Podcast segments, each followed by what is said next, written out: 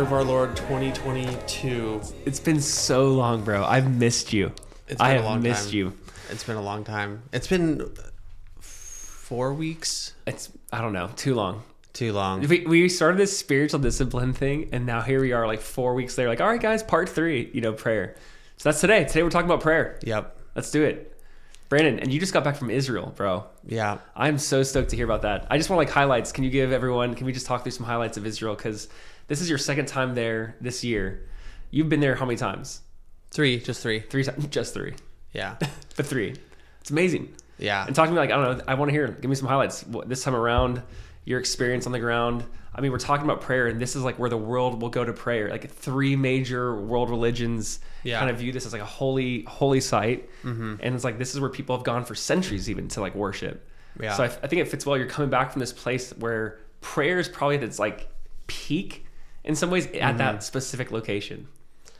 It's really interesting. I mean, there's so, there's a lot of things I could talk about with the trip in general, but as it relates to just prayer, um, I had the chance to develop a relationship with some Muslim guys who are roughly our age, like 30 ish year old um, Muslim guys who are almost like pastors. Like, I don't know that they're technically imams, but Okay. they're compared to a lot of other Muslims that I've interacted with, or kind of my general impression, they're very evangelistic. So they kind of run this little outpost mosque, and when you come by, they're like, "Hey, like you know, we wanted to talk to you about this. Like, here's a Quran." And and that type of thing. It's Where like, was oh, that? Where was that at? Was that like in the inner city? i- inside of the old city Okay. um Of in- Jerusalem. in, in, of jerusalem in, in like the muslim quarter Okay. um near like the um lion in between like damascus gate and lions gate Okay. so but you walk by there and a couple times i was like oh sorry like i don't have time or i'm with monica and she's kind of like oh you know i don't really want to get into a whole like thing right now. It's like okay that's fine so we're- we're going about but i knew that like for the last four days that i was there that i would be basically by myself and that that would be my time when i could kind of circle back and i mm-hmm. really wanted to have a more immersive experience with those guys because I already felt like we were developing like they knew who I, I would walk by they knew who I was they're like oh I'm like okay I can't I can't right now they're like come like come on in come on so then finally I did long story short Why did you walk by them? Was it because like your hotel, you're forced to kind of walk by them every day? Um, it wasn't the hotel. It was it, it- they they they basically have this little, like I said, little outpost of basically a mosque. Like I think it's connected to like the main um, Al-Aqsa mosque, you know, Yeah. like the Dome of the Rock. Um, and it was just like kind of a main road that we just found ourselves walking by. Dang. But long story short, I got, you know, I spent like an entire morning with them. Uh, more than that, like I spent like six or seven hours with them this one day. And then the next day I went back and spent more time with them and got to see, um, got to have amazing conversations that we could talk about in more depth on maybe a future episode. Um, but really, really interesting conversations that I feel like the Holy Spirit gave me a lot of insight through about human longing for connection to God, but also the differences between Islam and Christianity in really significant ways, kind of in a lot of ways, like changed my heart towards even how I view evangelism. Uh, in a, in I think a super significant way that I'm like I'm like so excited about the idea of evangelism Yeah. um, right right now because it's it's I just feel so confident that what we have to share is so much greater and that it's actually what people want and that it's not even really comparable. Like when when everything is added up the supremacy of Christ as compared to for example Muhammad it's not even close. And that just that makes it less like you're selling something or pandering something and so much more like you're like I need you to at least look at this like like see this. Um and and anyway I could go more into that. But spending six or seven hours with these guys there's the five times per day that muslims pray. Mm-hmm. And that was really interesting because you basically see this religious fervor that they have where um it's like okay we're in the middle of a conversation. Sorry like in three minutes like it's like the call to prayer. And whatever we're doing we're, we're dropping that and we're we're prostrating ourselves um, on on the floor. We're facing a particular direction. We're putting down the mat and they basically engage in this what looks like a very i would say very heavy um, not necessarily joyful or whatever but a very real and uh, so, sort of somber but a very fervent you know p- prayer that they do five times per day. Now we go can go into what is that motivated Yeah. by and Yeah. what is that aiming for and what are they actually praying about and these things. Mm-hmm. But just seeing that dedication to to doing this thing, praying five times per day Mm. to uh, Allah, Uh-huh. who you know may not exist, or if he does exist, might be part of the fallen council of God, or you know however you want to put that, but is um, not actually the Lord Not- Most High, not Yes. not actually the Creator of heaven and earth, but is getting this dedicated um, prayer to Him from 1.8 billion people five times per day Yes. every day, and it's pretty crazy. It, it, it is. I feel like if someone's never been to, I don't know, either like the Middle East or some Muslim kind of based country, you know, when we were in Egypt, when we were in Jordan, when we were in Israel, like when we, you know, it's, it's I remember like how shocking it is because, you know, in America, it's like you, you maybe see someone praying over a meal, like maybe, Yeah, exactly. maybe not. And, but there it, it is so bold. And it is like, let's bring out our prayer rug, like stop what we're doing. Like we saw our bus driver even more. They're like pulled over the car, you know, got out of the bus.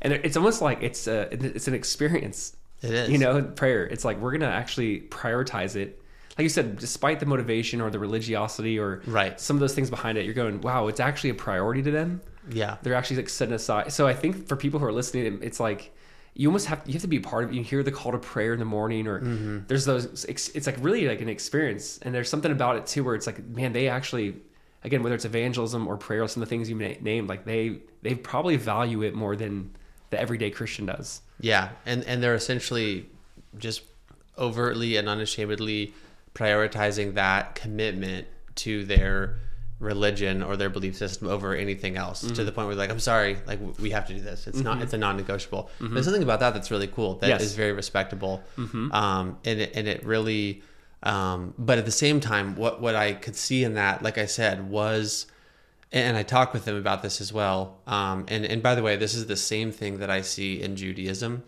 is is a respect for God and a, like a submission to to sort of the like the rules of God.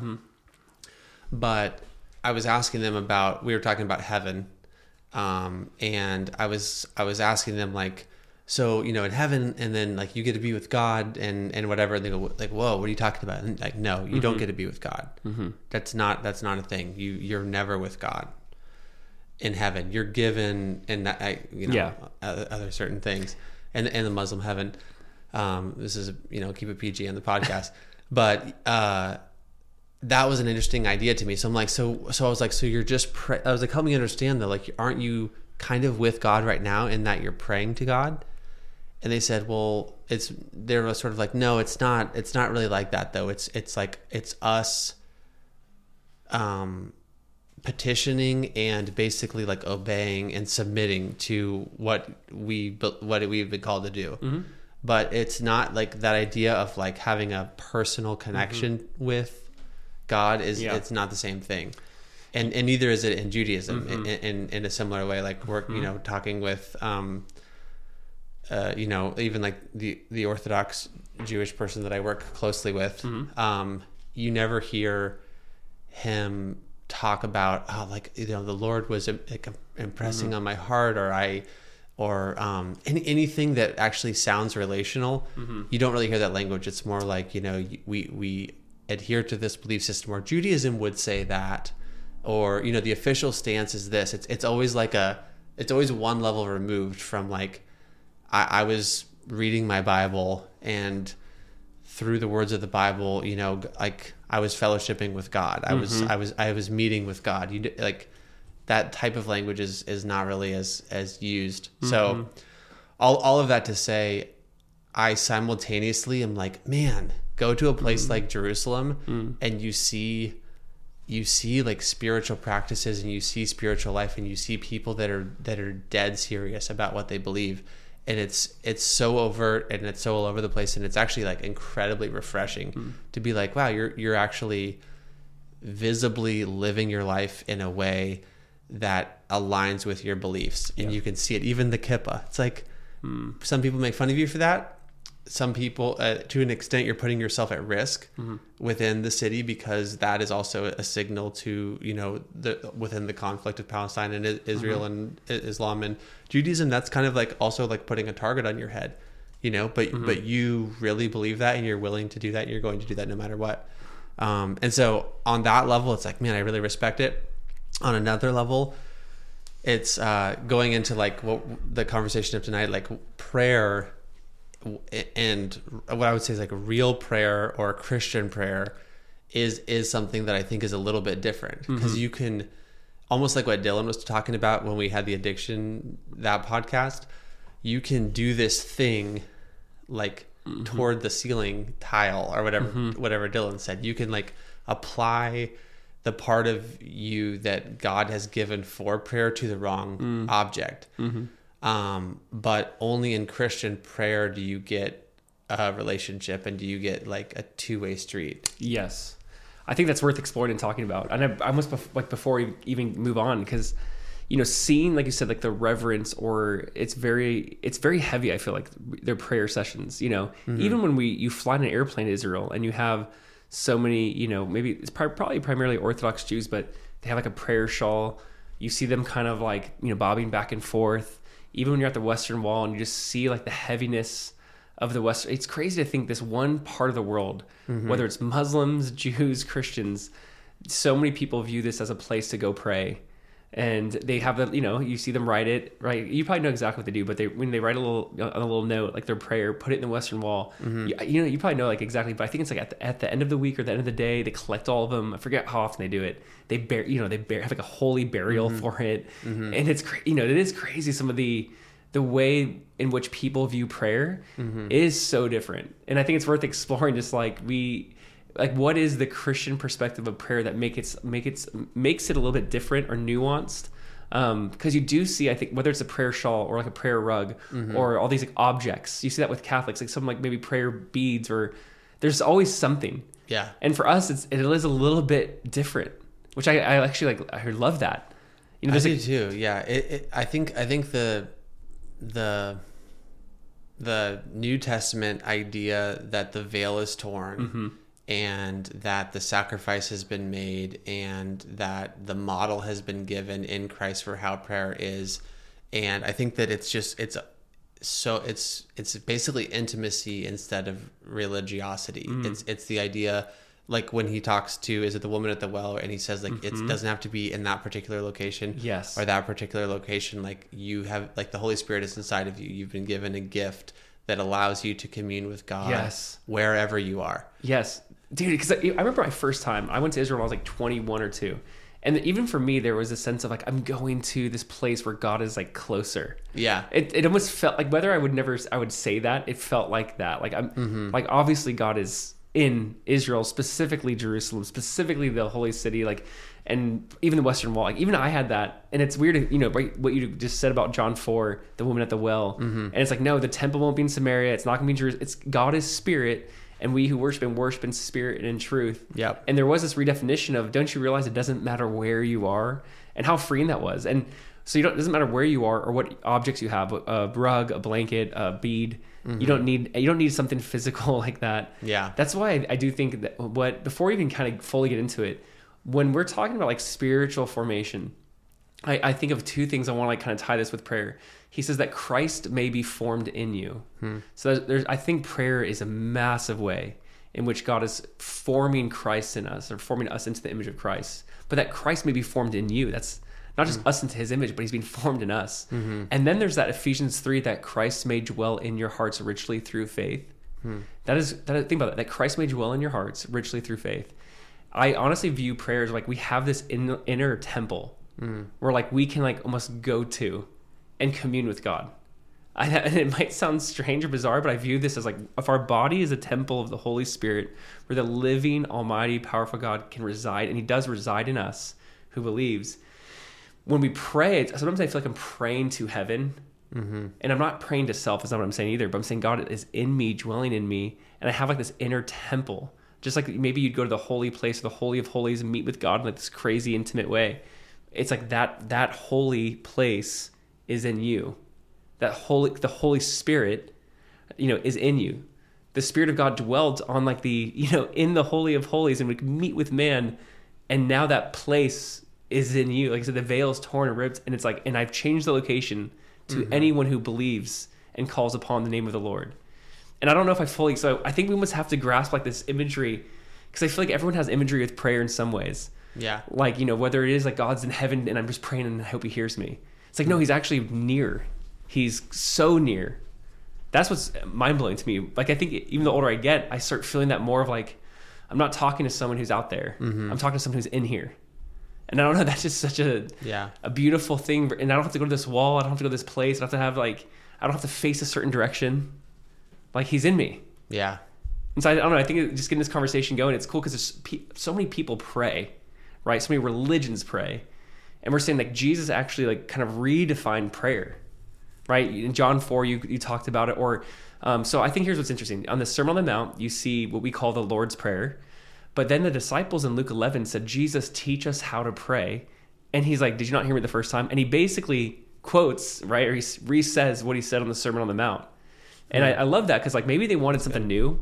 Like maybe they're like, okay, yeah, yeah, we heard that though. Like, but teach us how to pray. And he's like, let me tell you what I've already told you. And I think sometimes we need to hear that. Like, I don't know. Maybe we look at the the Lord's prayer, like our Father in heaven. Let's and we can walk through that. But mm-hmm. we like, oh, that's just you know, I memorized that when I was a kid. That probably is more beautiful and simple and yet nuanced. It's probably more rich mm. than we give it credit. And when we want to, but how do I really pray? Jesus is like, let me repeat what I said. Mm-hmm. Um, and I think he really does. Like you, you're bringing all this up to say, like when Jesus right away says, "Our Father." Yeah. I mean, right exactly. away, it's it's complete. Think about this. Where do we see people praying in the Old Testament calling God Father? Like where? Where in the Torah? Where in the Old Testament? What we like? Where do we see God being dressed as Father? The reality is we don't. We see Jesus come on the scene and go, "Let me tell you. Let me teach you how to pray. He's mm-hmm. Father." You know, and I think, like you said, that relational aspect is so unique, unique to Christ, unique to Christianity, unique to followers because we have access through Jesus to this Father Yeah. to God the Father. And it, you you would think that that you would think that that would make Christians more uh, prideful because it's like we're saying, you know, we have something better than you have. We have special access. We're you know we we get it, we're calling God Father and you're just calling him God, but actually because of the way that the entire paradigm shifts in the New Testament and really the gift that we were given first at the manger and through the incarnation and then the entire life of Christ but then the sacrifice of Christ and the way that that changes everything it it also directly changes prayer. Mm-hmm. Because and kind of going back to even being over there is you see like religion creates pride. Mm-hmm. And you see it's like it or, or it creates shame mm-hmm. It, and you can see the the people who you, you can see you're either not living up to the things that you know that you should and there's and there's a sense of being um reformed and kind of outcast and not like really serious business and you can see that there's like a th- there's a disconnect with with those types of people or the people who are on it you start to see this pride and you start to see that they um, whether whether Muslim or Jew, you start you start to see that um, their the identity and and everything is coming from like, well, we, we don't do that. You know, you, you can take that elevator, but we don't take that elevator. Or you know, you can you can do that, but we, you know, we're we're built a little different. And and you just see like all these distinctions that exist in their mind in terms of in terms of like the rules that are being kept and how those are the things that they are basically trusting in and relying in. Mm-hmm. But then you see how how prayer is again completely non it's not relational. It, it's not it's not there's not a closeness or or any and it's not even about emotion. I hate when i, I the distinction is not emotional versus non-emotional. Mm-hmm. The distinction is are you talking to god believing that he's actually listening to you, that he actually can talk back to you, that he actually cares for you, that you actually have access to him. That's really the point I'm trying to make is um, basically the veil is torn is, is the simplest way that I can put it. And, and the thing that's crazy though, that, that I feel like really stood out to me is that Christianity, when rightly understood, makes you incredibly humble because you have to fully acknowledge that that all of that rule keeping and all of those things is not actually the ticket. And actually it's just bolstering more and more pride within you.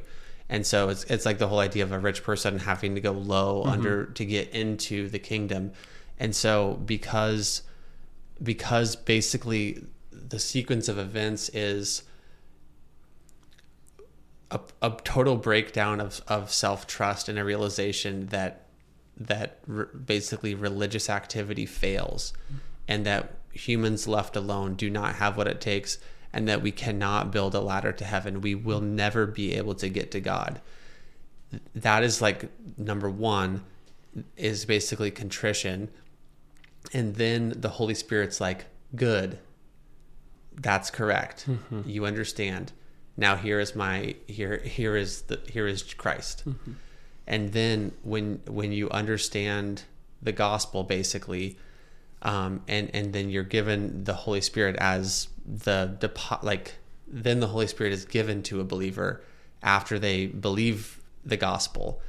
And that is completely unique. That so the spirit is pointing the believer to christ and the spirit is like what does it say? With groans that are even deeper than mm words. Mm-hmm. I'm yeah. paraphrasing, but that but that, that idea, eight, yeah, it's the idea that we're not we're not alone in isolation with rules that we're keeping to climb up to God or to do prayer five times a day to submit to God. We're Christ, Christian prayer is with the Holy Spirit, and it's and it's in light of the veil being torn and the sacrifice that's been made so that we can come boldly to the throne mm-hmm. of grace, but still with utmost humility. It doesn't bolster pride because every time that you're coming to God, you're coming to God through Christ mm-hmm. and in Christ and with the Spirit. And and and so there's always a sense of uh, and I say always because obviously Christians can still be prideful in this and that, but I'm saying the mechanism that I feel like God has put in place in Christianity is I am actually in you, like you said, like you, like you are the temple of the Holy Spirit. I am now in you, helping you point back to me. And as you as you feel my presence and my work in your life, it keeps you humble because you feel the difference between between what it's like to be loved in light of what I've done for you mm-hmm. as compared with what it's like to be loved when you know that it's all up to you to climb this ladder and you know that you're not getting there fully and you feel you feel that heaviness on religious people basically you either feel the heaviness or you see the pride of it when they mm-hmm. feel like nope i'm actually on it mm-hmm. and i did my Sukkot and i did my yom kippur and i did all these things and i have mm-hmm. the thing and i'm davening i'm doing all the things five times a day you either see that pride of it that becomes more obvious or you feel the heaviness of it and again, Christian prayer is so different because it's it's with the Spirit in Christ to the Father mm. in light of this like all of these things that have been done for us that allow us to have access that we feel like we can actually be friends with God, which is crazy. Like Jesus says, like I, I actually call you brother, mm-hmm. like I call you friend. There, there's a it, it, and obviously it's not that we're on God's level, but it's like you can actually come and, and sit on my lap, and I actually mm-hmm. want to like embrace you and and and hug you mm. like a father. It's it's it's so different. Like being given that invitation and being given that acceptance as the as the beginning point completely changes all future communication with the divine. Mm-hmm. Is really the point that I'm trying to make. Like we Christians pray in light of having been accepted, in light of having been gifted the Spirit to help along the way. And so the whole, it, we're talking about spiritual disciplines. So there's still a component of we we mortify the flesh and we and we point to God and we ask for help and we do these things, but it's it's like like the race has been has already been run and like the victory has been made and we get to talk to the creator of the universe mm-hmm. and he, we we don't have to be afraid of doing that we can share everything that is going on with god we don't have to hide the things that are that are shadowy and mm-hmm. and and scary we can actually because pride would make you want to hide those things and think, well, if it's up to me, then I don't want God to see that because you know. Mm-hmm. But but the gospel and, and prayer and Christianity allows you to be like, hey, I can actually tell you I'm having a really bad day. I actually feel kind of down, or I, for whatever reason, my thoughts are going towards sin, or for whatever reason, I'm lacking in just an appetite for you, like I'm lacking in desire for you, or I'm lacking in purpose in my life. Like what, like what's the next step? Like where, wherever you're at, you there's a freedom to talk to God because you already know you've seen me at my worst you know that without you I'm, my righteousness is filthy rags. You know i'm not bringing anything to the equation. Mm-hmm. and somehow even as your enemy even as a pathetic person that i am you still loved me. You still put out your mm-hmm. your blood for me. You still died on the cross for me. You gave me everything when i had nothing to give you. Mm-hmm. you've kind of seen it all. So now i can access you through christ and i can be real with you and i can tell you like i'm having a bad day mm-hmm and the freedom to to talk like that to God is I think a uniquely Christian freedom because it allows you to talk to God without the mask of religion in some ways um, blocking that communication. Mm-hmm. That was long winded, but tell me your thoughts. No, I mean I wanted to kind of get back to something you said. I you know I know that you kind of brought up pride in prayer in prayer. It's interesting. I guess I haven't thought about it like that in a, in a second, but I would never look at a kid who's the son or daughter of someone important and be like, how dare you call that person dad? Or how dare you interrupt them? Or I guess, like, you know, if I, because I'd be, you address this person as sir. Like, no, I, I would never have the audacity to think that. Like, so if someone comes to God as father and, and it comes also almost like childish or childlike, I should say, mm-hmm. I wouldn't be like, how dare you? Do you not know who you're speaking? You know, I do think there's a flippancy at times, or there can be, you know, the other error, probably amongst Protestant Christians, other than outside, you know, other religions or faiths that pray, is probably more of our flippancy, which is like we do forget Ecclesiastes, where he says, "You are God in heaven; here I am on earth. I'll let my words be few." I think I think in Ecclesiastes that still applies to us. Like there's there's even the Lord's Prayer. I forget I forget what it is, but it's like sixty something Greek words, mm-hmm. you know, or whatever. But it's very it's very clear and concise. You know, there's not there's so there's this element still of like I want to you're God in heaven. I'm here on earth. I do want to, you know, count my words, like in a sense, before you. I want my words to be few. I want them to be meaningful. I don't want to be just speaking. And Jesus talks about that, right? And, and like how to pray. Don't like blather on, like yes, don't yeah. blather on, right? So like there is that element yeah. of maybe we are too um, unaware of what we're actually doing. We are coming to the throne of God, or we're, we are speaking to the creator of the universe, but he's also our father. So there's there is a unique, I think, blend or balance of listen, I love the Matthew 18, whoever wants to come or enter the kingdom must be like a little child. Mm-hmm. I love that because I think sometimes religion takes itself too serious. Mm-hmm. I think Christians take themselves too serious at times. Mm-hmm. And I think like, listen, you know, when I hear my daughter pray, like tonight at dinner, mm-hmm. it's the best. I love it. It's my favorite. I'm like, Kinsley, will you pray? And then she does, you know, I told Brandon before this, but I love it. She says, she always goes, Jesus ani. We have no idea what she's saying, ani, but yeah. that's the second word every single time. And then she goes on. She goes, Jesus ani. And then she starts talking. But today she just goes, like what she's like thanked him for her doggy. She thanked him for her brother. She thanked him. She thanked him for the ouchie's gone off her leg. Mm-hmm. And I'm like, I just she's talking about her day. Yeah, she's ta- she's just telling about her day. And I'm like, at three years old, it's so beautiful. You're just telling him. You're not th- overthinking yeah. this. You're just like, I want to talk to you about my day. Because when I like when I hear that, and tell me if I'm wrong. Because like I this is I don't have a like Greek trans like sure hermeneutic or whatever to, to back this up. Right now, this is more of just. You, have you ever been to like an Orthodox service or any type of service where there is like a mantra to it and you are it's very repetitive and it's like mm-hmm. and we pray this thing it has like this circle to it and it kind of goes that that's kind of what I think of when I when I think of um, vain repetitions or vain repetitions and and and again, I, I actually want to, we should, so put a pin in this and we should actually look, look this up. But I have a hard time, uh, I, I would be shocked if that verse meant like you're you know you're alone with God in the secret place like like Jesus talks about in Matthew you're not blowing your trumpet you're not in front of people and you're sharing the thoughts of your day and it took you 30 minutes sure, to get it all out sure. instead of the 60 words of the Lord's prayer yes. I, I don't see God being like man, like t- time is ticking. No, I, it's not that either. But I'm uh, that's why I think that balance of I do think sometimes we as Protestants can err on flippancy and be almost like this Jesus is my homeboy. I can just kind of forget that I'm speaking to, you know, when Jesus says, do not fear man who can destroy the body, but fear God who can destroy both the body and the soul. Now, like, there's that element of fear God.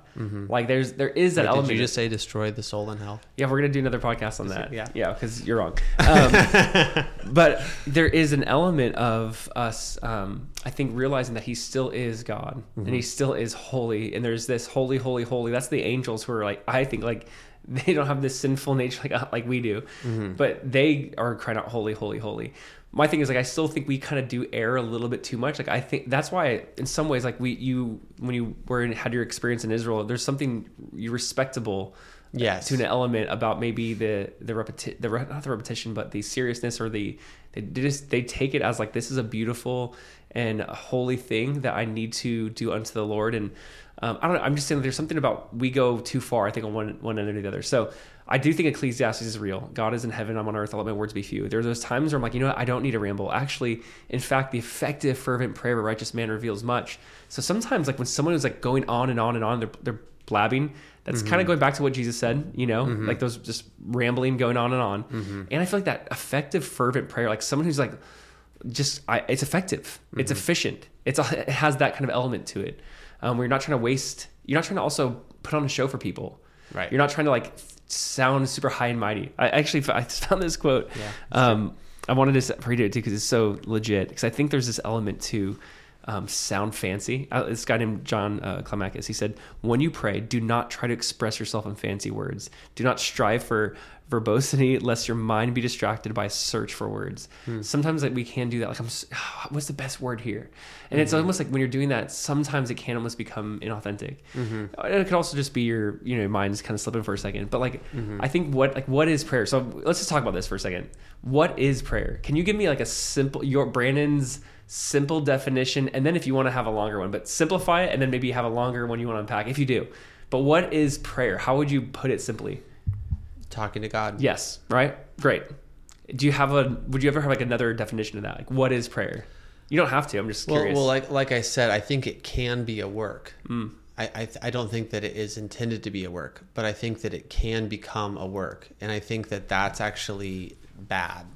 I think I, I think that talking to God is is more to the point. Now, not talking to God flippantly, not like you said, Jesus is my homeboy, but it's it is communication with a real being. It, it's it takes effort. So obviously, like any relationship, effort is involved. But talking to my wife isn't a work or mm-hmm. like a a ritual or a sacrament that I'm like, oh, I've got to do my talking to my wife. Like that's not, you know what I'm saying? Like that's Well, it's funny because I want I want to push back on that. Okay. Well, because like I, my wife and I are in a place where like I like let's go on a walk and talk or something because our day is chaotic and like we almost have to plan times we're gonna talk. You know, like yeah, you carve out the. I, I. I'm not saying like you, you do carve out the time for it, um, it's like on, but it's, but but it's like you you do that Yeah. with your wife because you enjoy her Yes. and, and the relationship that you have with her, and you feel like oh man, I miss I miss my wife. I feel like I haven't gotten any good time with her. I want to go on a walk with her so that I can um, be known by her and know what's going on in her mind and like and connect basically. And all that I'm saying is that's a different mode. That that is a that's a Christian motivation for prayer. But there's another motivation which doesn't view God like a wife, like that the Pauline metaphor of marriage doesn't exist. And so prayer is literally a work where it's more like I don't want the wrath to come, so I do the thing called prayer. yes. And that, there's a fear. There's definitely a fear based element to prayer, right? Like you said, if I don't hit my five, or if I don't hit my Mm-hmm. morning devotion, therefore God will be mad at me or punish me in some way. Mm-hmm. Yeah, I mean, I agree. I, you know, because I want to, but I also want to like in our conversation to, to simplify it for everyone. Because what when we say what is prayer, and you said talking to God, I do agree with that. I think there's ways to like unpack that because I guess my next question is, well, is it a monologue then, or is it a dialogue? And I think that we need to view prayer a little bit less as a monolog Mm-hmm. and a little bit more as a dialogue. Because when I think about it, like talking to God, like yeah, I'm talking to him. Sorry about Ta- that. But, talking with is, a, is is what I should have said. no, no, I'm not trying to like overly I mean that, weird. that, is, that is probably better though. No, I, I actually was going to say the same thing, like talking to, but you're right. Like, I think there's that element of like, how do I, how do I try to to just even like slow down to all right, Lord, I just asked you for this or I just said this. Could you kind of, you know, I asked for direction. Can I be quiet now and just I'm to wait to maybe have just have you give me direction or I'll open up the word while I'm waiting and just read and like speak to me through your word or speak to me in the stillness or there's I think there's elements where you want to make prayer a little bit more of a dialogue as well. Yeah. Um, but I also think, yeah, go ahead. No, I, was just gonna say. I, I think basically, like if if you're talking about like giving something of uh, prescriptive both to myself and to the listener, I would say just don't be fake. Mm. That, that that's something that I feel like can be very toxic. Is when you feel like kind of like what you were saying about lofty language. If you feel like you have to like kind of like flex this like religious muscle or kind of rise into this certain like mindset of like how you think you should talk in church or what are the right words or this and that but like actually you have like i said like maybe you have tremendously negative uh, emotions going on or you have major sin going on but you just want to talk about the things that you feel like you should be saying to god like with typical prayer Yes. my big thing is just like god god really wants to connect with uh, with people wherever they are which Yes. is which is so cliche but it really it really is true. And it's like that that that for, at least for me was one of the biggest breakthroughs just like okay i'm not going to be fake. I'm not going to like hmm. sound churchy when i'm not feeling churchy. Hmm. I'm going to be very real mm-hmm. and the good the bad and the ugly while still maintaining reverence. Like Sure. I, I don't I mean I've, I've heard people's testimonies where they're like i cursed to god and hmm. whatever and it's like maybe there's a moment where he worked through that in spite of your idiocy but it you know what but the idea is that i think i think that that i think that being real and and just like i said earlier like coming to god without wearing a mask is is probably more important than Uh, than almost anything i would say I mean, I think it's incredibly important. I think you're right. I, I definitely think that that is lacking, no doubt, amongst. I mean, anyone I've ever met. It's like just, hey, you don't have to. You're not talking to me right now. You know, you're not trying to. When I pray with people, sometimes I feel like they're talking to me, mm-hmm. or they're trying to impress me, maybe, or there's some something. Mm-hmm. Um, but it's funny. I, I also it's weird. I don't know why this thought just hit me, but like I do think our culture in our generation values like authenticity is a high supreme ethic and morality for our generation. Mm-hmm. Where sometimes I also wonder, like, is that good? Meaning, I'm not trying to say be inauthentic. I guess hear me mm-hmm. out for a 2nd mm-hmm. I don't know why I'm just bringing up this, but the thought of like sometimes. Um, I'm, dude. I'm, I'm. By the way, I'm fully agreeing with you. I think we have to be like, like God. This has been a really terrible day. Like, I'm, I'm exhausted. I'm wiped. My mind, like you said, is wanting to be pursuing the sinful, disgusting thoughts that I'm having, and that is, I'm just being honest with you, Lord. Like, help me. I think we have to be like that.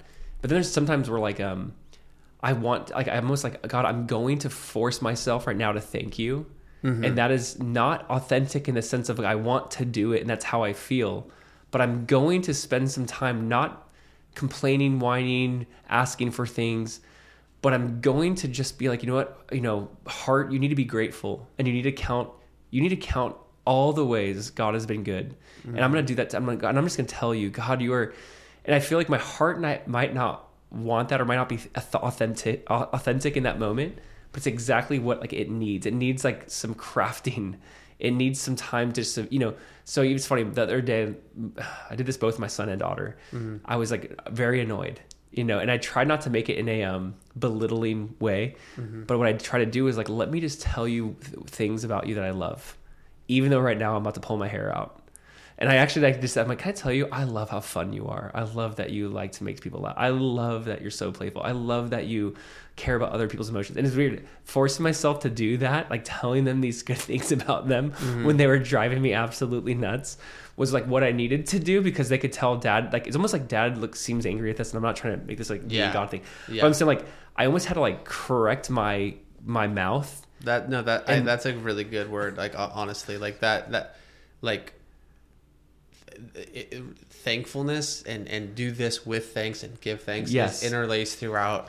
That's a great point. Actually bring that up, right? Like he's like with Thanksgiving. You're right. Like It, it's, it's everywhere. Like Isn't that crazy? once you once you see that, it, it literally just gets like draped like honey over every meal. Uh, uh, like every sentence of the New Testament almost has that that idea of like Yes.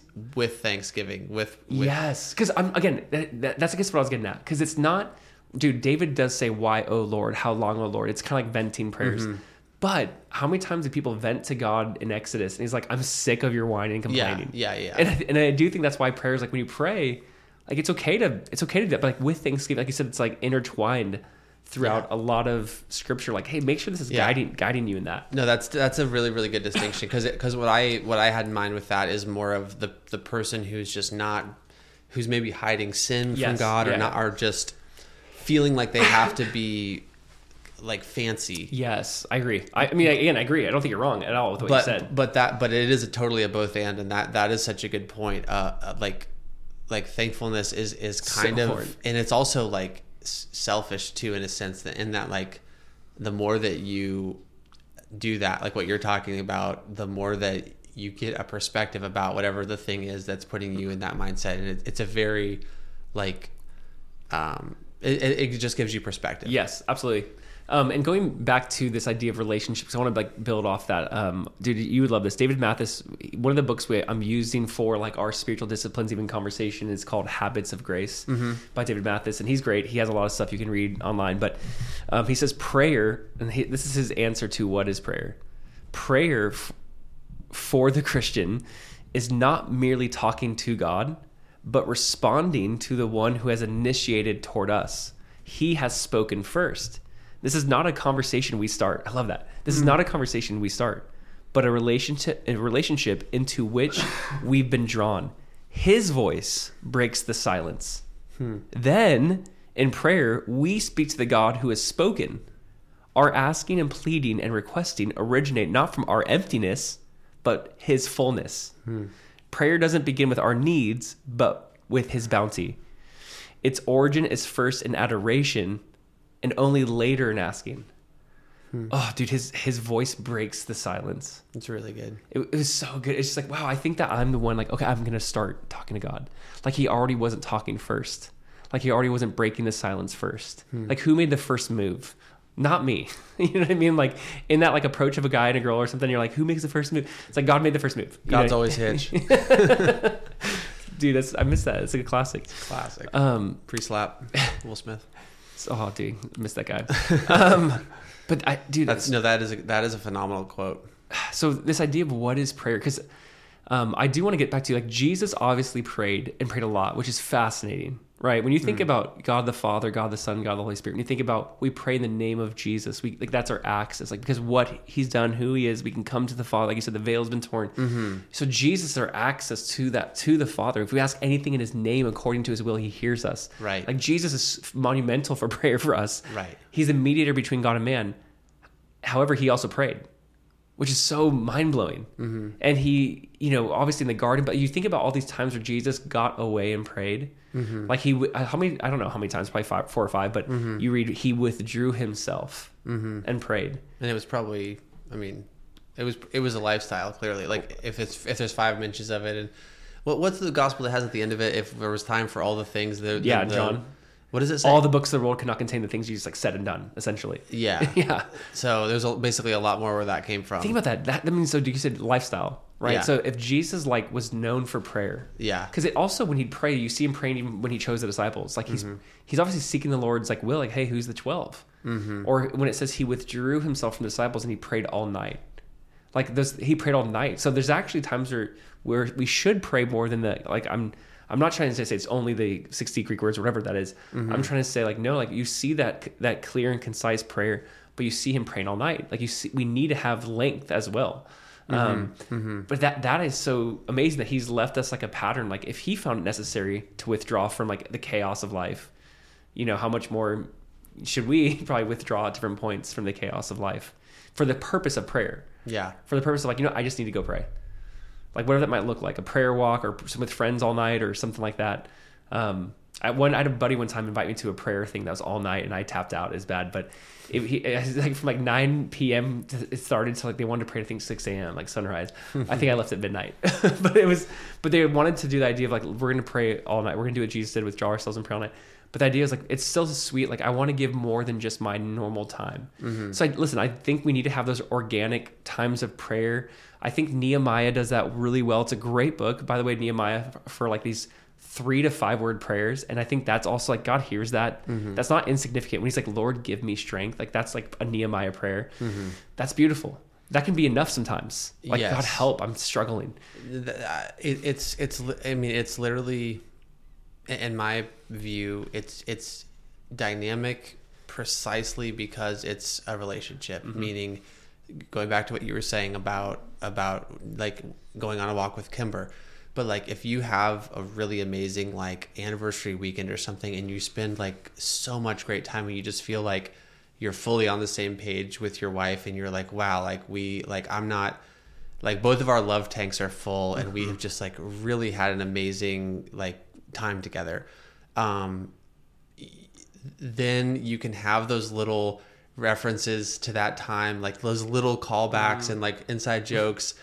Uh, you know what i'm saying? Those those little those little things that maybe wouldn't have been possible in the same way had you not done like that really sweet deep beautiful deep dive together. You know what i mean? Yes. Yeah. and um and so I th- I really feel like it's the same thing in, in prayer where it's like you have those very amazing or, or and in worship too. You know, you have those times with God that you're like, okay, like I'm not questioning anything right now. Like I am just I, like this is crazy. Like this is crazy. Like I'm in the presence of God. This is amazing. Like I like I there's just such a wholeness in this.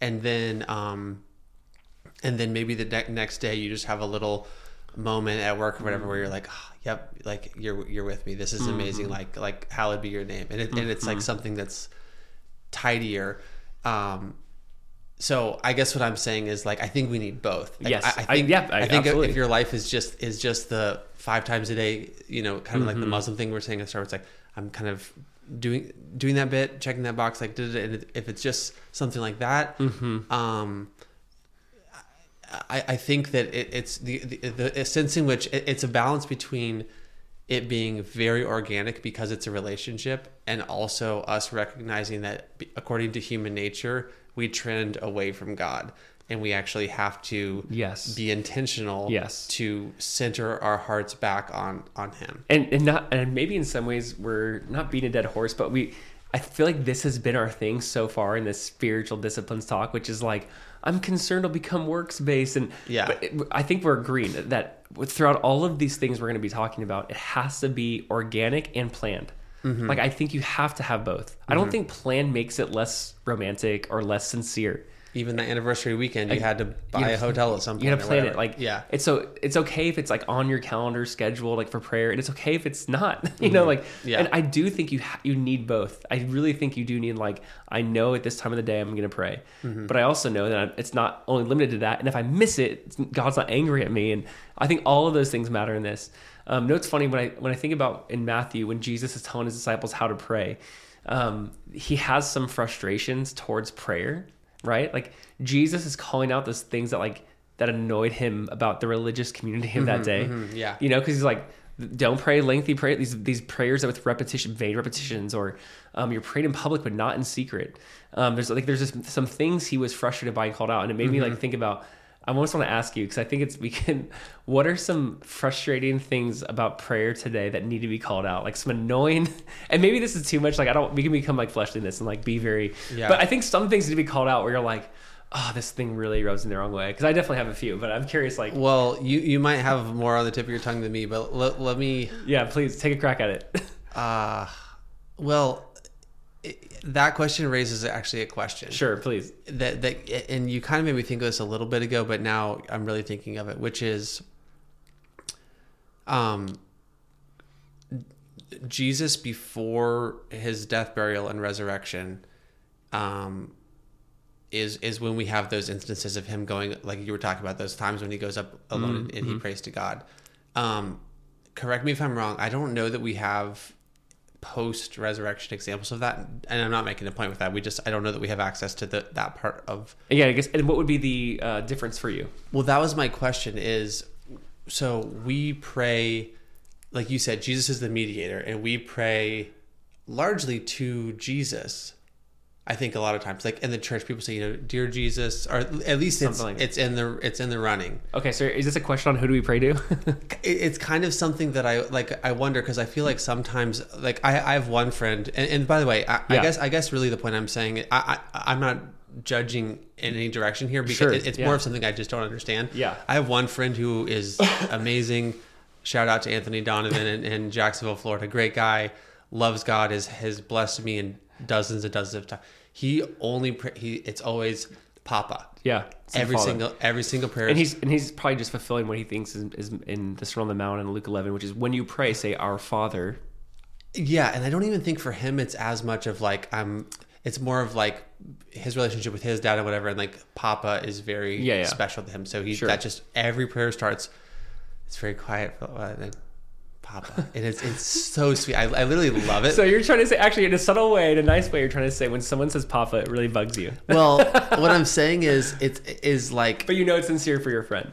no, I, I actually don't mind the Papa thing. Some people it's it's some people would think it's cringe. I I think Listen. I'm not gonna lie. The first several times I heard someone say "Papa," I do. I was, it took me a, a lot not to laugh. I mean, like even still, sometimes when I know the person well, and I'm like, "That is that you?" You know, they like start off by saying that. yeah, there there's like It's, it's a little cringe to me, but that's just it's to me, and I have to get over myself, and I but, that's like but, my but flesh. it's and- also it, it is actually sweet for him when you know Yes. his dynamics with his dad and everything. It's like I'm like that is like amazing that you're that you're going. Well, there. and that's funny you're saying that. Like, listen, uh, there's no doubt for me. I have, I'm, a, I have a, I have cynicism and evil in my heart. So Yeah. I do find it cringy, and I have to like get over myself in that sometimes. What I, what I love though is like when Jesus says "Our Father," and like whether you know he spoke it in the Aramaic or Greek or Hebrew. I think I probably lean towards Hebrew in some of these things at some of these points, but um, I do think there's an element of Abba, and it, it, you know, it's sweet, man. I remember walking the streets of Jerusalem, right, and I remember hearing those little Jewish kids going Abba, Abba, like that is so.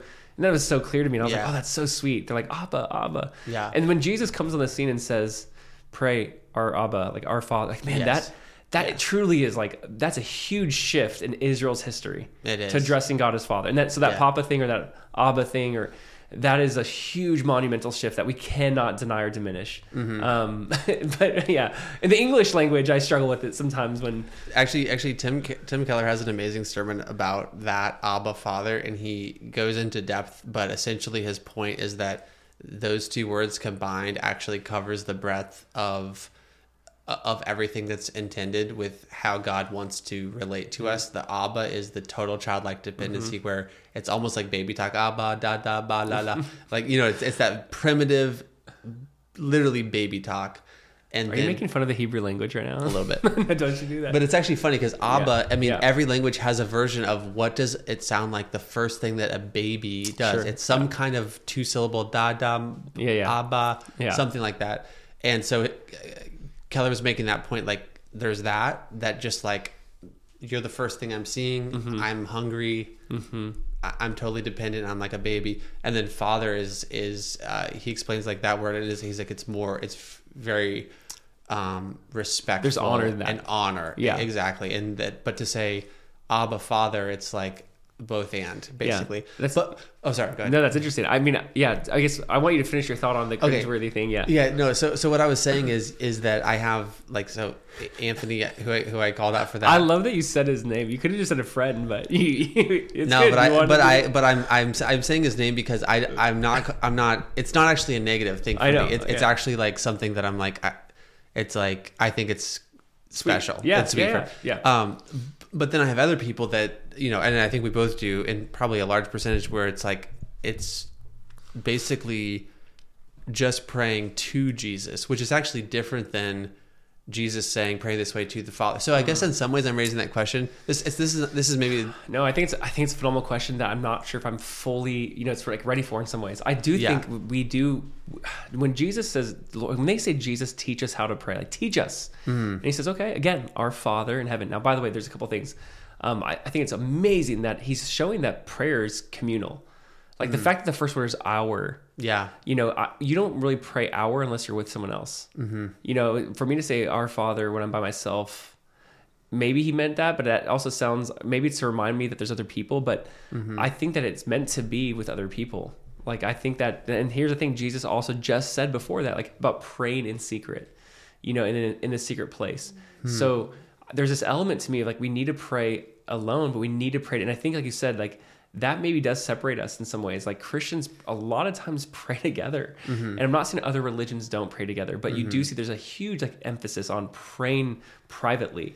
And even if you Um, are praying privately, I still think you can pray Our Father. I'm not saying you can't. I'm just I'm just saying like I think that No, I'm, I'm agreeing with you by saying like we obviously are supposed to pray communally, but even in the secret place, there's a sense of God doesn't stop being the God of all of your brothers and Absolutely. sisters. He's still our Father, even if I'm, you know what I'm saying? Of course, it's, there's still that reminder that I have, you know, the f- faith everywhere, like family everywhere. But I, I do think there's an element of like, like we should pray together. But anyways, I think our Father, I think He is showing us like you're. This is directed to the Father. You're coming in My name. This is why you have access. Um, and I think like we're supposed to pray with the Holy Spirit in the Holy Spirit. So I think the Trinity's involved in prayer. But it's interesting. Stephen, when he's being stoned, what did he pray? He said, "Jesus, like Lord Jesus, um, receive my spirit." You know, so he actually is like, and he sees Jesus at the right hand of the Father standing. You know, it's like the last, and it's crazy that he, that the author of Acts, like Luke, wrote that. Did did Luke see Jesus standing? Did he did he say, oh, "I see Jesus standing"? You know, but he sees Jesus standing, and he says, "Lord Jesus." Like he's that's prayer. He's talking to God. Jesus is God. Um, God the Father is God. God the Spirit is God. So he's he's talking to God, and he's saying.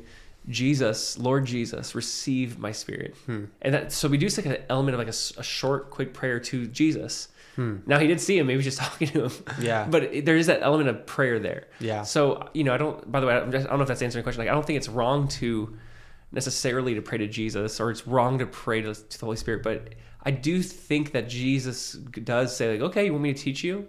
You know, mm-hmm. our Father. Now, now that's probably just a different, different thought. We can shelf that, but Yeah. um, well, well, my, my question was like, does uh, like there might not be a clear answer to this, but is there anything different about Jesus before his death, burial, and resurrection compared to him after? Obviously, the answer is yes. In in the sense that because of all that, he becomes the name above all names, right? A- but eh, as it relates to this question, does the way that Jesus um, not Jesus didn't change, but you, you know what I'm saying? Like Jesus, hmm. Does does is I guess my question is, would it be ridiculous to pray to the Lamb before he was slain, but not so ridiculous to pray to him after he was? I guess I haven't put too much thought in it because I've never lived in that period, and no one who's alive now has lived in that period. Yeah, So I don't know if I've put too much thought. If, Okay. the, if the disciples said, "Hey Jesus, I'm going to talk to you like God. I'm going to pray to you, Jesus." Um, so you're, if you're implying like maybe that's why he was pointing to the Father because like, "Hey guys, I'm not ready yet to be prayed to." I don't know if that's it either though. yeah. Um, so but I, I really have no. Yeah. I have no dog in the race. I I'm mean, just, to me, does to me, we live in the area where yes, we live, but obviously Jesus is eternal. He, he did not, his life did not begin when he was born of a virgin. Um, he's Right. always been self-existent. Right. Um, but at the same time, we live in this area where we actually have the teachings of Jesus, and He's like, "Hey, when you pray, Mm-hmm. and take the things I've taught you and teach them to others." Right. So the disciples were to continue that, teach them to observe all the things I've commanded you. Mm-hmm. Yeah. And I've commanded you to pray to our Father in heaven. Right, right, So I, I think that that is being passed on to us through disciples through Yeah. through Jesus. definitely. Um, so yeah, I, I, anyways, I don't know if there's a huge, um, again, is it quote unquote wrong? Mm-hmm. I don't, I wouldn't say wrong. I would just say Jesus gave us a teaching on how to pray. That's a beautiful thing. So our Father in heaven, hallowed be your name. You know, I think there's so we can, and I, we almost could spend some time walking through this, but Yeah. I don't know how much time we want to get into that, but.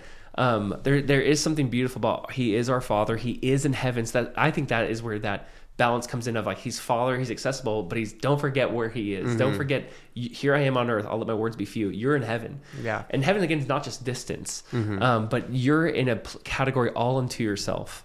Yeah. You know, and that's that I think is an, an element to it. But I, I wanted to uh, not to because part of me wants to have fun with this because Jesus called out just like an obnoxious things that were happening with prayer in His day. And then to me, there's there are some things I feel like in the church where I'm just like I just I really want us to mature out of things like and simple things are like when you just see someone say, "Dear Jesus" or "Father, thank you for this day," and like you, there's some of those things where it's like, "Hey, why are you even saying that?" Like I I do think we should you know not just be like robots like the vain repetition like we kind of do just do that. I'm not gonna like shun you if you start off your prayer by saying thank you for this day and be like, I mm-hmm. can't believe you did that, you baby Christian. Mm-hmm. Like I'm not sure. I mm-hmm. think there's also pride and ego in that. However, How dare you think of for that? like I, I do remember like even just like I don't know as my kids grow, I want them to break some of those like bad habits of just like, hey, why do you say that? like be just be thoughtful. You know, maybe slow down. Maybe just be like, I don't need to just go think for this. Like it's not some opening letter that you're writing to someone like from a far off land. Like just like no, go ahead, like go for it. You know, and I don't know. So that's one that just or I always love um one that really gets to me. No, I'm just gonna be honest. Is when someone is like, hey, Father, we come before you humbly right now.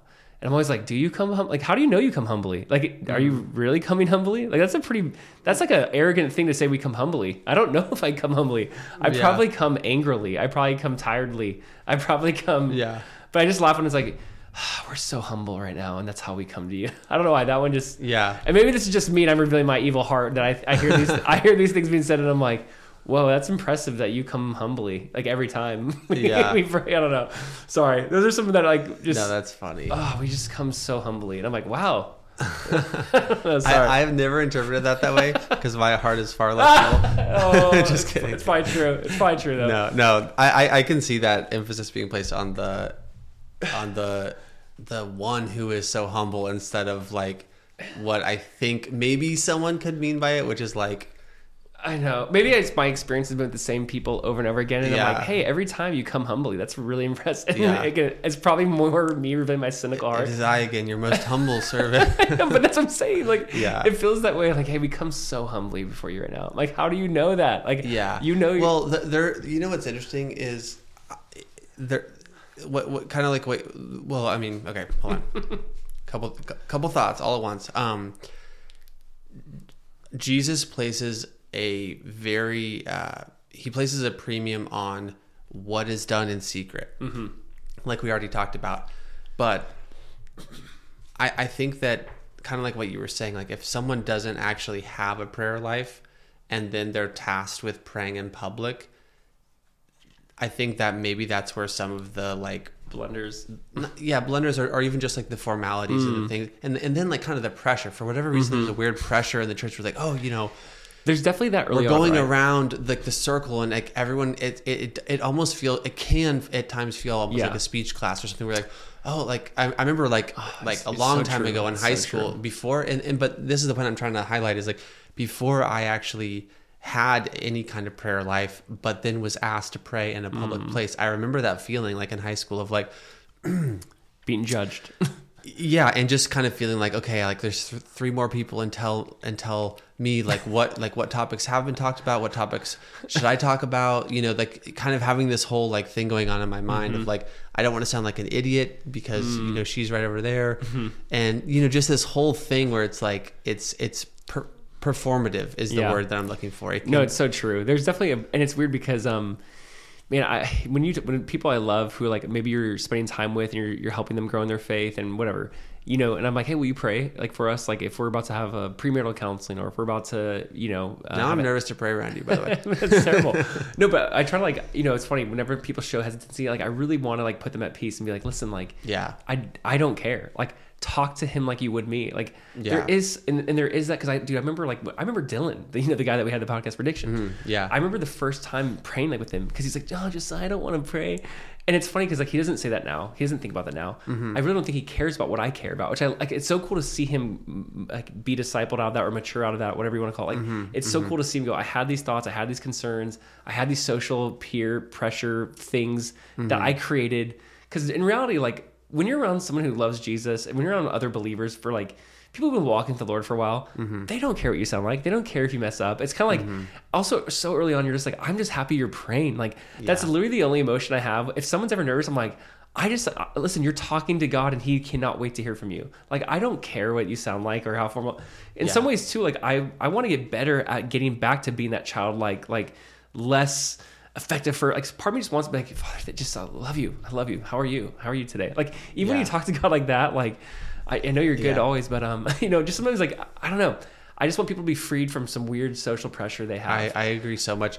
I, I love, ah, man, like e- even actually in the morning before church on like days that I am part of like the service of exchange of the exchange, and we do like that prayer time. Mm-hmm. I love, I love that time so much because you. You basically just gotta get to hear different people's mm-hmm. like perspective yes. and, and heart on things, and it's so it is actually like It does reveal much, right? and and it, It does. yeah, and it can really bless you. Like Yes. it's like I'm not saying anything, No. but just hearing this person's heart and and like even just how they're talking to God is is making me like either a like desire more of that, like like Mm-hmm. one you know seeing some closeness or some dynamic and being like oh that's so cool like I Yes, like I I, love that. that. I want Yes. that um or or even just um just the way that you pray with people as they're saying things like I, I really think it's the holy spirit connecting people together Mm-hmm. in prayer and you you ha- you there sort of is like that yes and amen thing and like so, someone will touch on something like oh my gosh i'm so happy that they said that or Mm-hmm. like that like there's a feeling of just being like dialed in with people and like um there, there's just a specialness to like praying in, in, in a group of people Yes. um and i forgot where i was going with that Do you have any, do you have anyone in mind? Like, because I'm, yes you know, I- I, I, don't have to say the name, but like, why not no, but no. The reason why I'm bringing it up is like probably the most beautiful prayer thing. I, I don't want to say like prayer time because I, but the most beautiful prayer I've like ever heard was this young woman um, who I worked with when I was a janitor. Like she also was a janitor actually, um, and she was a daughter of a pastor. But we had like this prayer time with like eight people or something, and I just remember her pray- it, like her prayer like struck me, and it sounded just like someone who came out of this this amazing like time with the Lord and was like just like we, we just started our day kind of a thing. And she just came out like it seemed like she just kind of invited us into what she just left. And it was dude it was it was so cool. Like and then when someone else prayed after I was like why are you even praying right now? Like like I almost wanted to end on mm-hmm. like there's no other word you know it's one of those things. Yeah. and it was like a, like a kid like she was probably 16 17 Yeah. and I remember like that was the most beautiful prayer. And it's funny I, that so struck me and I was like I want that. I want that like intimacy. I want that clarity sincerity but like I just also wanted that like just I don't know it just felt so like I know you like I know my best friend um There, there is a book that I read. I for, cannot remember the name of it. I think, it, oh man, I cannot remember the name of it. But it was it was uh, uh, written by this guy who um, lived in I think it was Lebanon and has this really uh, amazing ministry to um, Islam. And he like through his, um, his marriage and his family and his college. Uh, he's a professor at a college there. He's a Christian guy. He's a missionary and like hundreds and hundreds and hundreds of Muslims have come to Christ through like what he's doing. And he describes, he's like, I oh, because hospitality is huge in the Middle East. He's like, I always try to, um, get, just be as hospitable as possible and just like lavish like love on people. He's like, but I also, I also just decided, um, in the book he's writing this, and he's like, I just decided that like we have to, um, like our family can't can't uh, hide from them how we are. So he's like, so at dinner time, the family's there, and whether we have a guest, what, what, some Muslim college student or whatever, or whether it's just us, like I pray the same in either way. And he said, basically, looking back at 20 years, the amount of people who years later would come up to me and they would say, it actually wasn't the books that you had me reading or the, even the conversations that we had it was like seeing the way that you mm. and your family pray mm-hmm. together mm-hmm. and the way that you talk to god um he's like you can't fake that. Or you know he's like the students would basically say like we don't do that. Mm. Like we don't even know what that is the way that your family is connected together around god and in prayer and in worship. What basically was the most attractive thing that we were like they they saw that there was something that was possessed that they did not have and that they mm-hmm. wanted to have. So in a weird way prayer it's it is like it can be it can be a, a min, oh dude it's I think effective evangelism. Yeah. I, I, I think when you are when you like I don't know this can happen like at an airport or this can happen like with a neighbor where like you're talking to someone they start opening up and like expressing some terrible things or something they're going through Mm-hmm. and you're like like you're like listening listening and you don't offer advice or if you're just like can I just pray with you like Yeah. I, this sounds heavy I would love to pray for you and a lot of times most people won't be like no most will be like uh sure you know what that means like I'm just you gonna, have like, to be really jaded to be like no I know. for me. mo- Yeah, exactly. And so when you do do that, like let's say it's a neighbor and they're just like open up to you and you pray for them, I do think that is probably the most effective evangelism you can have in that moment because you're like you're I actually care for you. I actually want to go before God with you and for Mm-hmm. you. I'm not just like listening to you and be like, can I tell you the gospel and how this will sol- be the solution? Because you're almost like, no, I'm actually hearing you and I'm going to go to the solution. Yeah. And you're gonna you're gonna hear me talk to the the solution. Yeah. I'm gonna talk to the solution right now.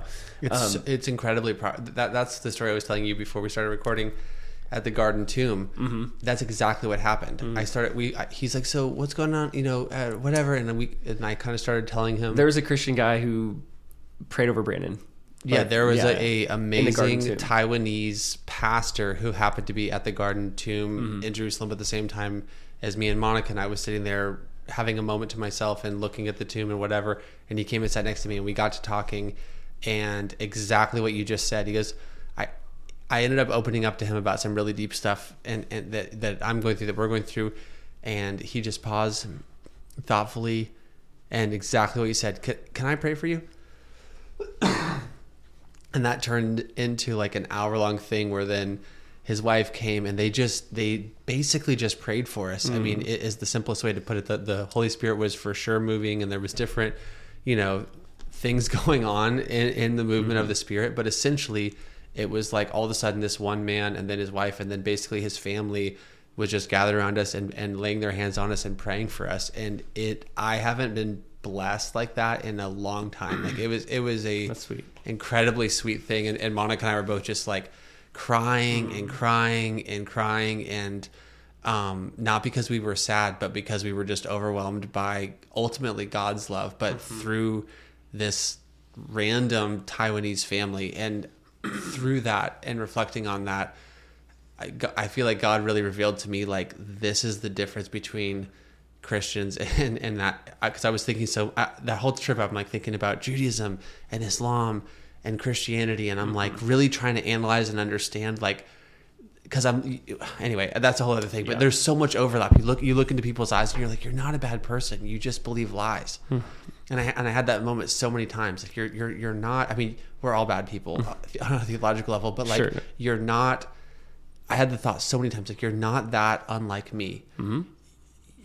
It's just it's just that you don't know the truth. And um and it's not a matter of just arguing these arguing and, and comparing notes and it's not a math equation that we're that we solve when we're doing evangelism. And those guys um, when I was at the Garden to, Tomb like unlocked that in my mind and it was like this is I, part of at least what Paul is talking about when he says not with lofty language but with demonstrations of power. Mm-hmm. and that's what they did. And it wasn't like a big sign or wonder or miracle but it was definitely a demonstration of power. Yeah, it was something that we were like they through their prayer power is being uh, like unlocked and released. And and and why are we both just like sobbing? Dude, I I fully agree. I think some of the most powerful ministry moments I've had in my life have happened during prayer uh, with others. I think that the demonstration and power of the Spirit you're describing, like, I, there's a few moments maybe when talking to someone one on one, you're like, wow, the Holy Spirit's really at work. But I, f- I really think some of the most powerful, like, even, you know, I have like in mind this one young girl on a mission trip that we took. You know, my wife was there, a ton of uh, youth were there, and I think a young, really like suicidal, bad place, abused physically. Uh, she's in a terrible. I it was during like a prayer session for her on the trip that I feel like I feel like years of healing took place in a moment. Hmm. You know what I mean? Where and I can't.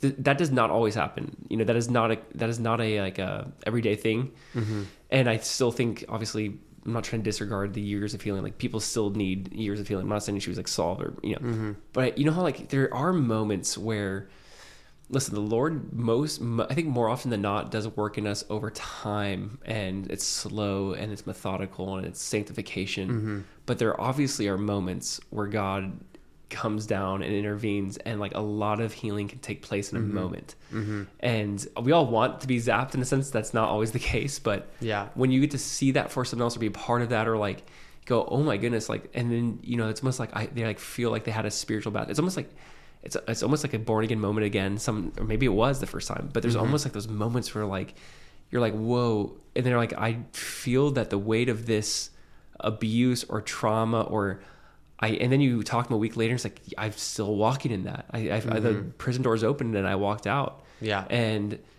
I think that the most powerful again moments I've been a part of have been prayer related. There's no doubt. Even if there's ever been like um you know a time where you share the gospel with someone, let's say they they get saved, that was usually prayer before and after by someone else, or you know like that.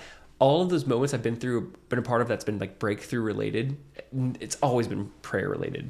Yeah. you know. Um, which which is a, a really interesting thing because just to kind of in, in some ways kind of recap like we've we've talked about um prayer is fundamentally talking to God talking with God. It's very personal. It's it's the the individual and their creator on on on one level.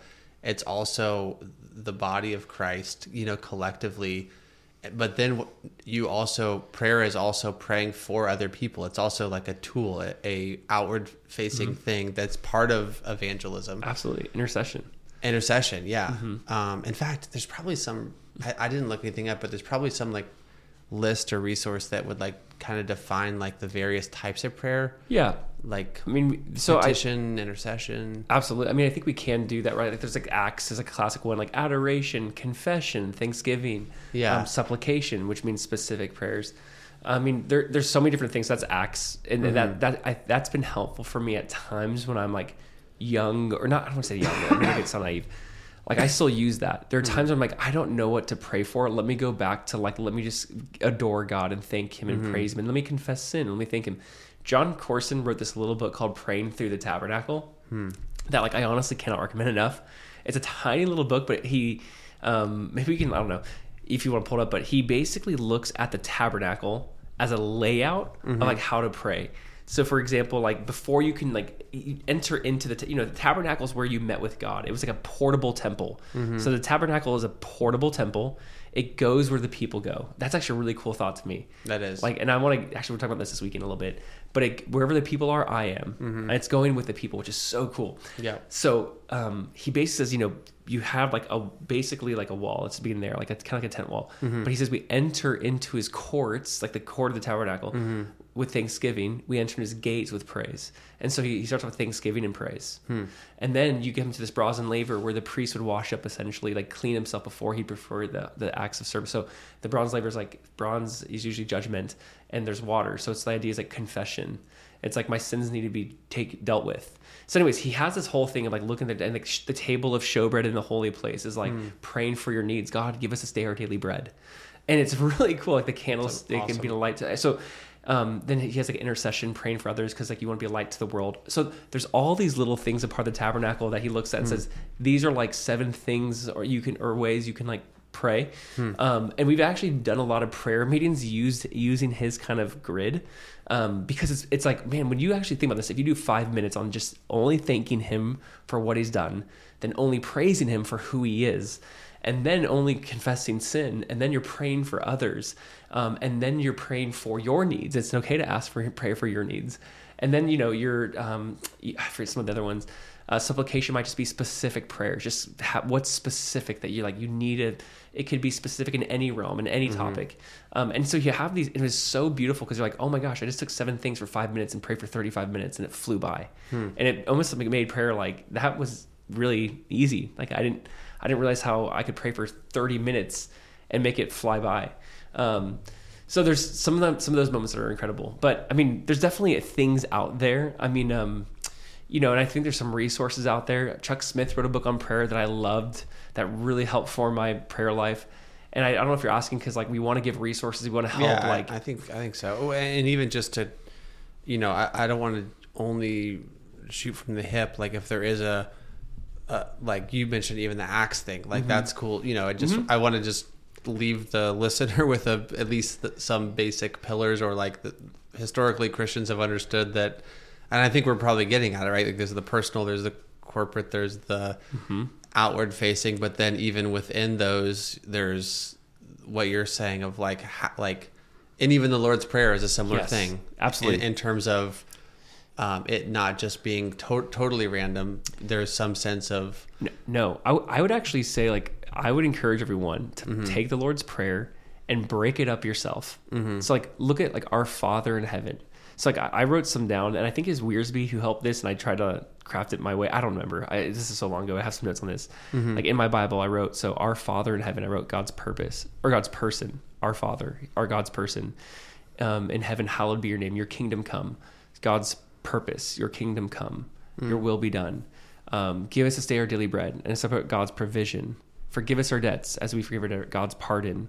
Um, lead us not into temptation. Deliver us God's protection.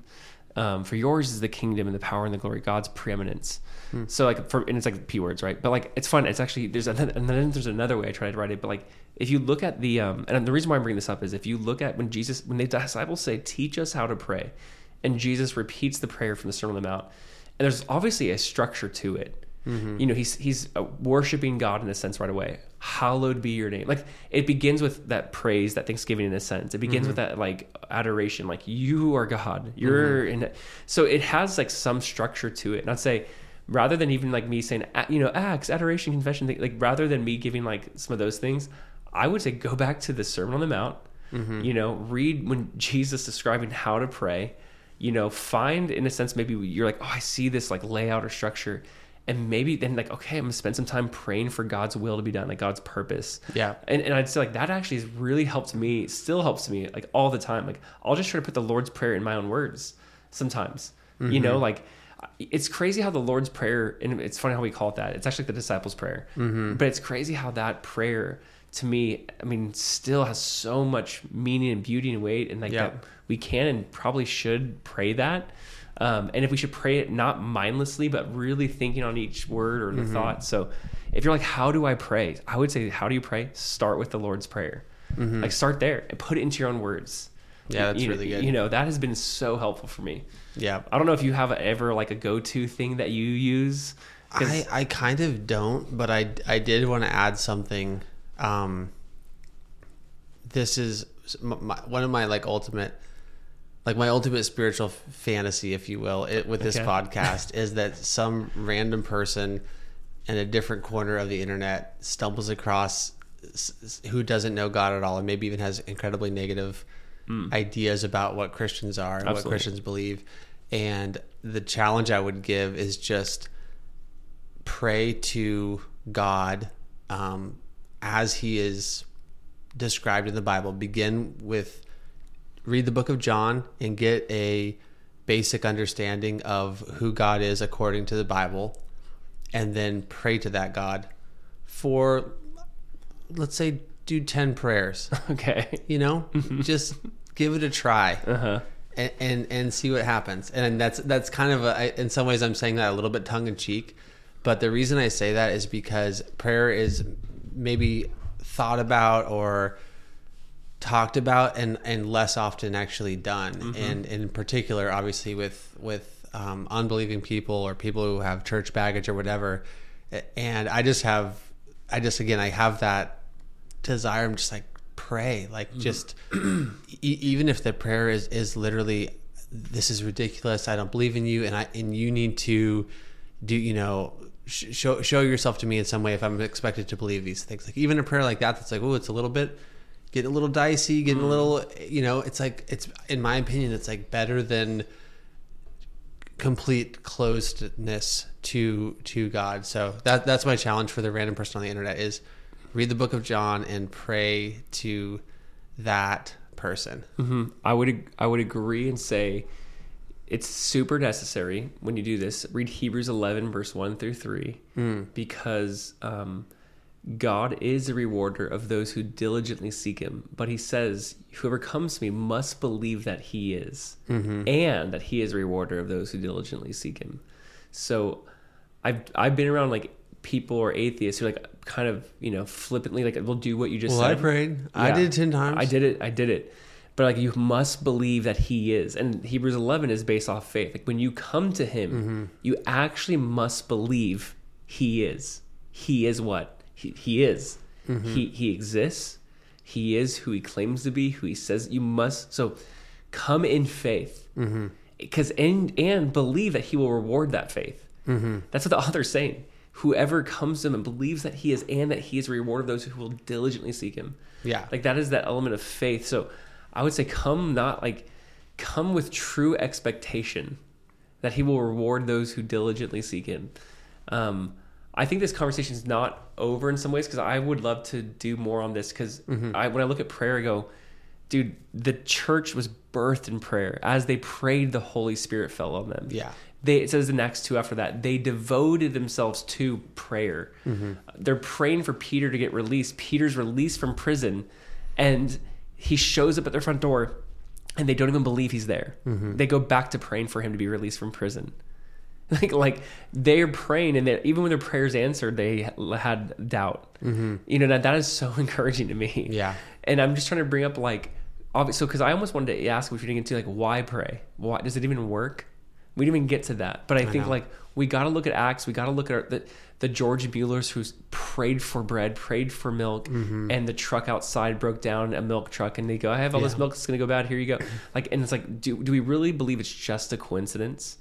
Would it, the milk truck have broke down? Like the Yeah. the point being like, oh, there's there's hundreds of th- thousands of Of different stories like that of answered prayer. Yes, and I, I part of me is like we didn't even get to because sometimes prayer can get exhausting when you're like, but why isn't it working, quote unquote? Mm-hmm. And you know what? Maybe that's a part of that because I don't know if I want all my prayers to work. my my prayers all Yeah. working might be to my detriment. I, I love that again. I, I know I referenced Keller earlier, but he he has a great quote on that where he says he's like in my twenties and thirties, probably you know twenty percent of the things that I asked God for had He given to the, them to me would have been good for me. He's like now I'm in my you know sixties and maybe that number is up to thirty percent. You know, Yeah, and it's and it's the same point of like we. Ex- it, there's an arrogance in expecting that everything that we ask for would be good for us if we got it. it'd be it'd be awful if we Mm-hmm. for some of these things and we probably wouldn't be ready but my my point of it is like don't lose heart in that actually be grateful like okay god did not and you go but i don't get this prayer is not selfish. It's helping someone or they're going through cancer. Why would god like still sit on that and wait? And it doesn't even mean he's not going to do it. Mm-hmm. um or if that has passed you know there's that element of now in prayer seek out why. Why did that? And and don't come to God as a genie. Um, be thank be thankful and and and, all things basically, but also be patient because I I just realized like two weeks ago that some prayers that I was praying like all, like every single day for six months like really intense prayers. And then honestly just sadly human nature then that like tapered off to then like ah like well if it's gonna happen it isn't. And if it isn't it isn't. And like I basically have in, in that those particular prayers proved to be like unfaithful or like um, not steadfast. Like I faded out on it and I started thinking about other things and just a few weeks ago I realized that one of those big ones got answered in a, in a completely clear way. Um, re- relating to someone that I love getting over an addiction, and uh, that that really blew my mind. Where I I feel like um, like the Holy Spirit kind of showed me that. He's he's like, yeah, you stopped really really like petitioning about this, and like you stopped being broken over this like four years ago, but I never stopped being broken over mm, this. wow. And and you kind of lost your steadfastness. I did not. Yeah. And and that's what that's the other thing that we have to realize is like it's it's not about us doing a magic trick to create the outcome that we want. It's it's like when we're like you said he will he will answer what is according to his will. And obviously like that what and like we know we know what we know that his will is is good and that he and that he makes beautiful things out of out of people that his ultimate goal is to shape people into the image of Christ and to set people free of shackles and and to give people life everlasting. Like we know hmm. that the things that God wants for us are good. So when we pray in alignment with that with that good we know that like whether now or or later like we can have a confidence that like ultimately he's not going to um, stop until the work that he has begun is is completed I think it's a great reminder that God is more patient and more enduring and more caring for the particular thing I have in my mind than I am. And I think that sometimes I, I assume God's indifferent because it's not he's not doing it when I want and how I want.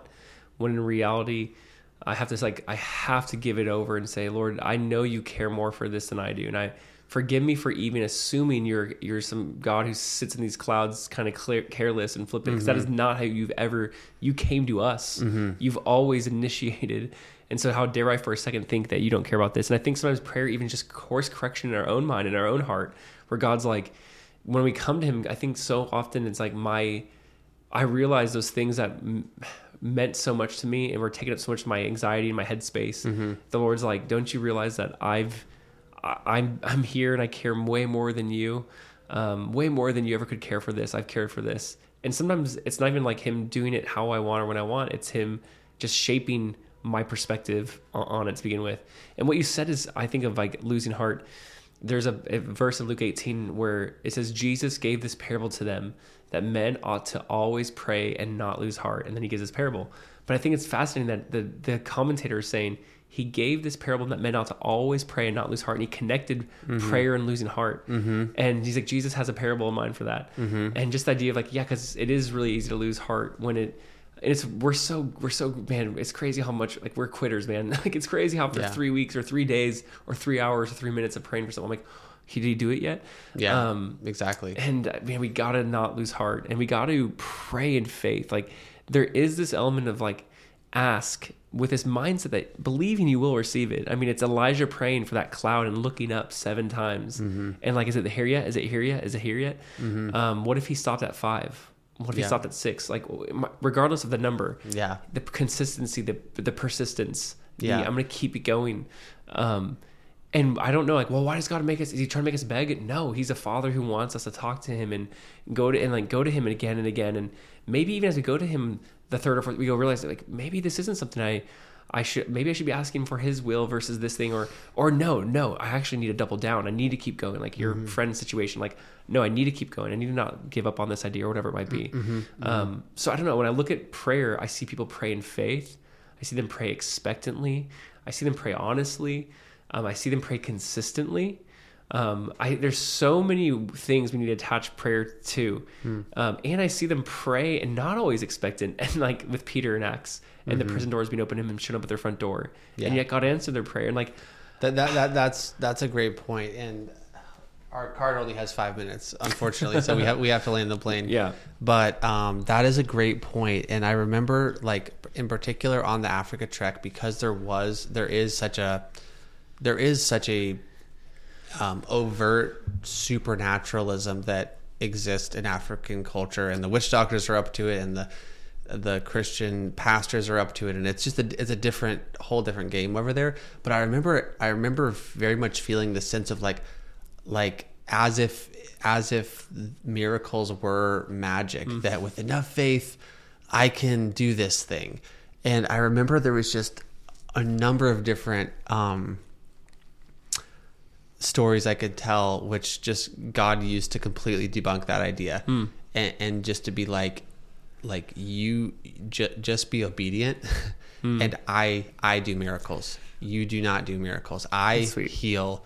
You do not heal. Um, I answer prayer, like all like Yeah. all that we do, and and really, and the other thing that I realized is like even the desire for some change to happen is a desire from God. A desire for an addiction to stop is a desire from God. Like the the desires that we have, if we can look and say like, okay, these that's not like God like make me you know rich and famous. Like that's that's not a um Sure. like a necessarily healthy that's James four. You're asking, you're asking for fl- selfish reasons, You're- Right. That means you're asking to miss. Yeah, it's not going to happen. but if you're asking for something that that does clearly align with the direction that he's moving um, in his kingdom, you know, like for example, um, if you have a loved one that's caught in an addiction, you don't have to question like, oh God, do you want to keep them in that? You know, maybe it's like that. Like we can know that God, like the Spirit of the Lord is upon him to bind up the brokenhearted and to set captives free. Um, but what what I think is so important is just to realize like God is like the Lord is in heaven and He does what He wills, mm-hmm. um, and no, nothing is ever going to be like perfectly predictable or symmetrical. There was a number of times on the Africa trek where I was like, but wait, I was so good the day before I did all the things right, and then I mm. prayed and nothing happened. What's Yeah. the deal, man? And then mm. and then Gianna, she had like such a bad attitude, and then she and something happened, and and I and I just realized like it's not that like that's not you're you're right because I've actually been a, in a very a lot of similar moments where like I want to see God show up in a powerful way or bring healing. And I also want to say, dude, because it opens up the conversation. I do think there there are those who have the gift of faith, and I think there are those who have the gift of miracles. Actually, I think there are those who have the gift of oh, healing. Oh, yeah. And I I also want to, and I think there are people who don't even know what gifts they have yet. Mm-hmm. And I Well, want to say, yeah, that's don't point. don't put God in a box where He can't now do a miracle. Mm-hmm. But the reason why a miracle is a miracle because it is rare. I Right. mean, it's not common. That's the whole idea of a miracle. So Yes. um, it's we're not going to see it all the time, but also let's not assume we'll never see it then. And I think mm-hmm. that's the other mistake we can make. And I think, that, listen, that's the whole point of this conversation on prayer. Mm-hmm. I can't explain all the you know things around it, but prayer does work. Mm-hmm. And pr- the only miracles that have ever happened have been based out of prayer. That is, there's like no doubt in my mind. So if there's ever been a miracle, I think there's been prayer around that. To some to some extent. I I, Um, I completely. I mean that that's that's definitely true, and I love what you just said. This is my last thought. I'm going to let you land the plane. No, you're, you're doing it right now. my, my my last thought is this, and it's kind of a challenge. Um, what presents, what what gifts have you been given by God already that you just haven't opened or or or used? That, that that's something that's something that I I, I challenge myself with and I challenge like any Christian listening to this because I do believe like if you read like you're saying like if you read the New Testament you see those particular gifts but you also know in each individual's life that there's like gifts that have been given to people like by God for for their own um, life and also for other people. And I really do think that like another another feature of prayer is like understanding your identity and understanding like your mission and and through that connection with God understanding what what even those gifts are and being like oh like you you've given this to me and it's for this purpose but you you almost don't get at that you're you're I I I think that prayer is like also the place where God can instill and in the heart callings and and and fulfill longings and and set people out on mission and give people purpose as well. Mm-hmm. So prayer also has a very practical thing where it's like it's a it's that emotional piece, it's the connection, it's the ultimate like God-shaped hole and the heart that that we find in God, but it's also you have to spend time like our father. You need to spend time with your father for him to to give you direction in your life and to help you understand who you are, what you've been given, what you're for, where, where you're going as well. Mm, that's good. We can end with that. I would say let's pray.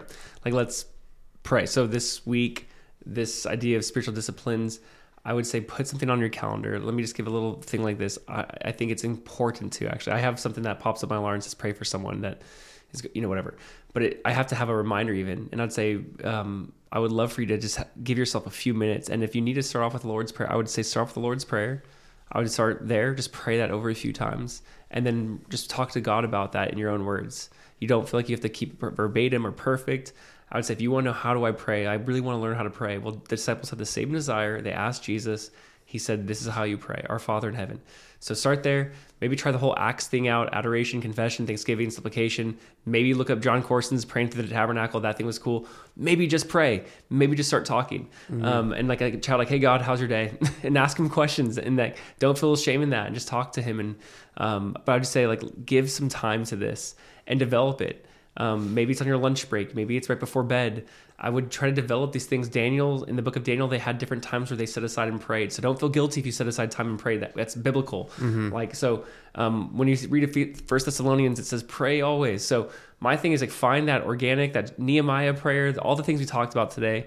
Um, develop it and and grow it, and maybe have a prayer journal where you're writing down some things you're praying for and how God fulfilled them. We already might be out of time, but um, we just wanted to end with some some practical how tos. Next time we're talking about Sabbath, the discipline of Sabbath. Um, Um, but this is the week to focus on prayer. Cool, Brandon. It's been so good, dude. I, I missed you, man. So good. so long. All right, love you, buddy. Shalom. Bye, guys. Peace.